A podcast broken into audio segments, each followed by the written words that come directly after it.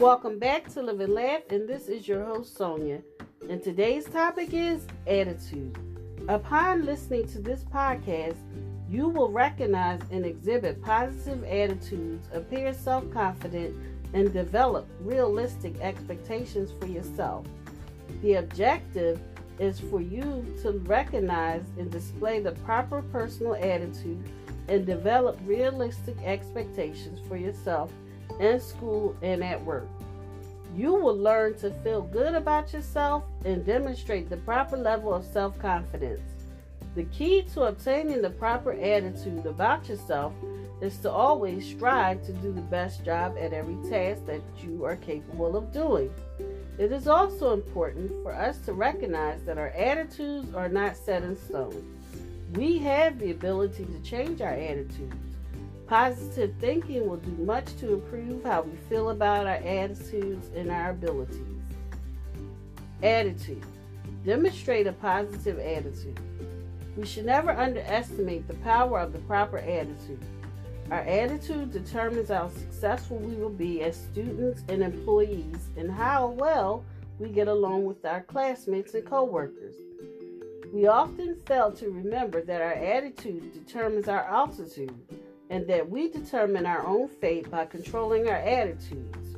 Our attitudes become self fulfilling prophecies. If we have a good attitude about something, we typically have good results. If we, on the other hand, have a negative attitude or feel that something will turn out bad, it usually does. We should start to improve our attitude towards ourselves by doing our best at everything we do. Doing our best results in pride, and pride creates self confidence. Doing our best also catches the eye of our instructor or our supervisor. Typically, we will be rewarded for being the best that we can be. Rewards also lead to increased pride and self confidence. It is easy to see how the domino effect of a positive attitude can lead to the reaching of our full potential and the maximizing of our learning or working experience. The flip side of this parable is also true. A negative attitude or even one indifference will cause us not to feel so good about ourselves. Others will notice our attitude and comment on it. When our flaws are pointed out, it is often like pouring fuel on a fire. Our attitudes are bound to get worse, and our chances for success will diminish. Our negative attitude is often compared to the flu because it's highly contagious and because it can get much worse if left untreated. A bad attitude becomes contagious, will rub off on others.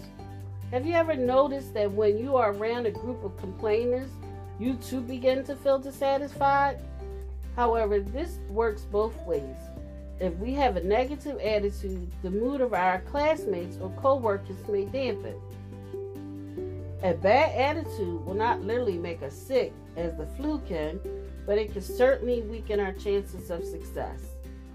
A positive attitude has been compared to electricity because of its shocking importance and because it is too it is not always recognized or appreciated until it is absent. A positive attitude is not always verbally rewarded. However, there's no question that having a positive attitude will increase our chances of success. Stay tuned for the next podcast, Appear Self Confident.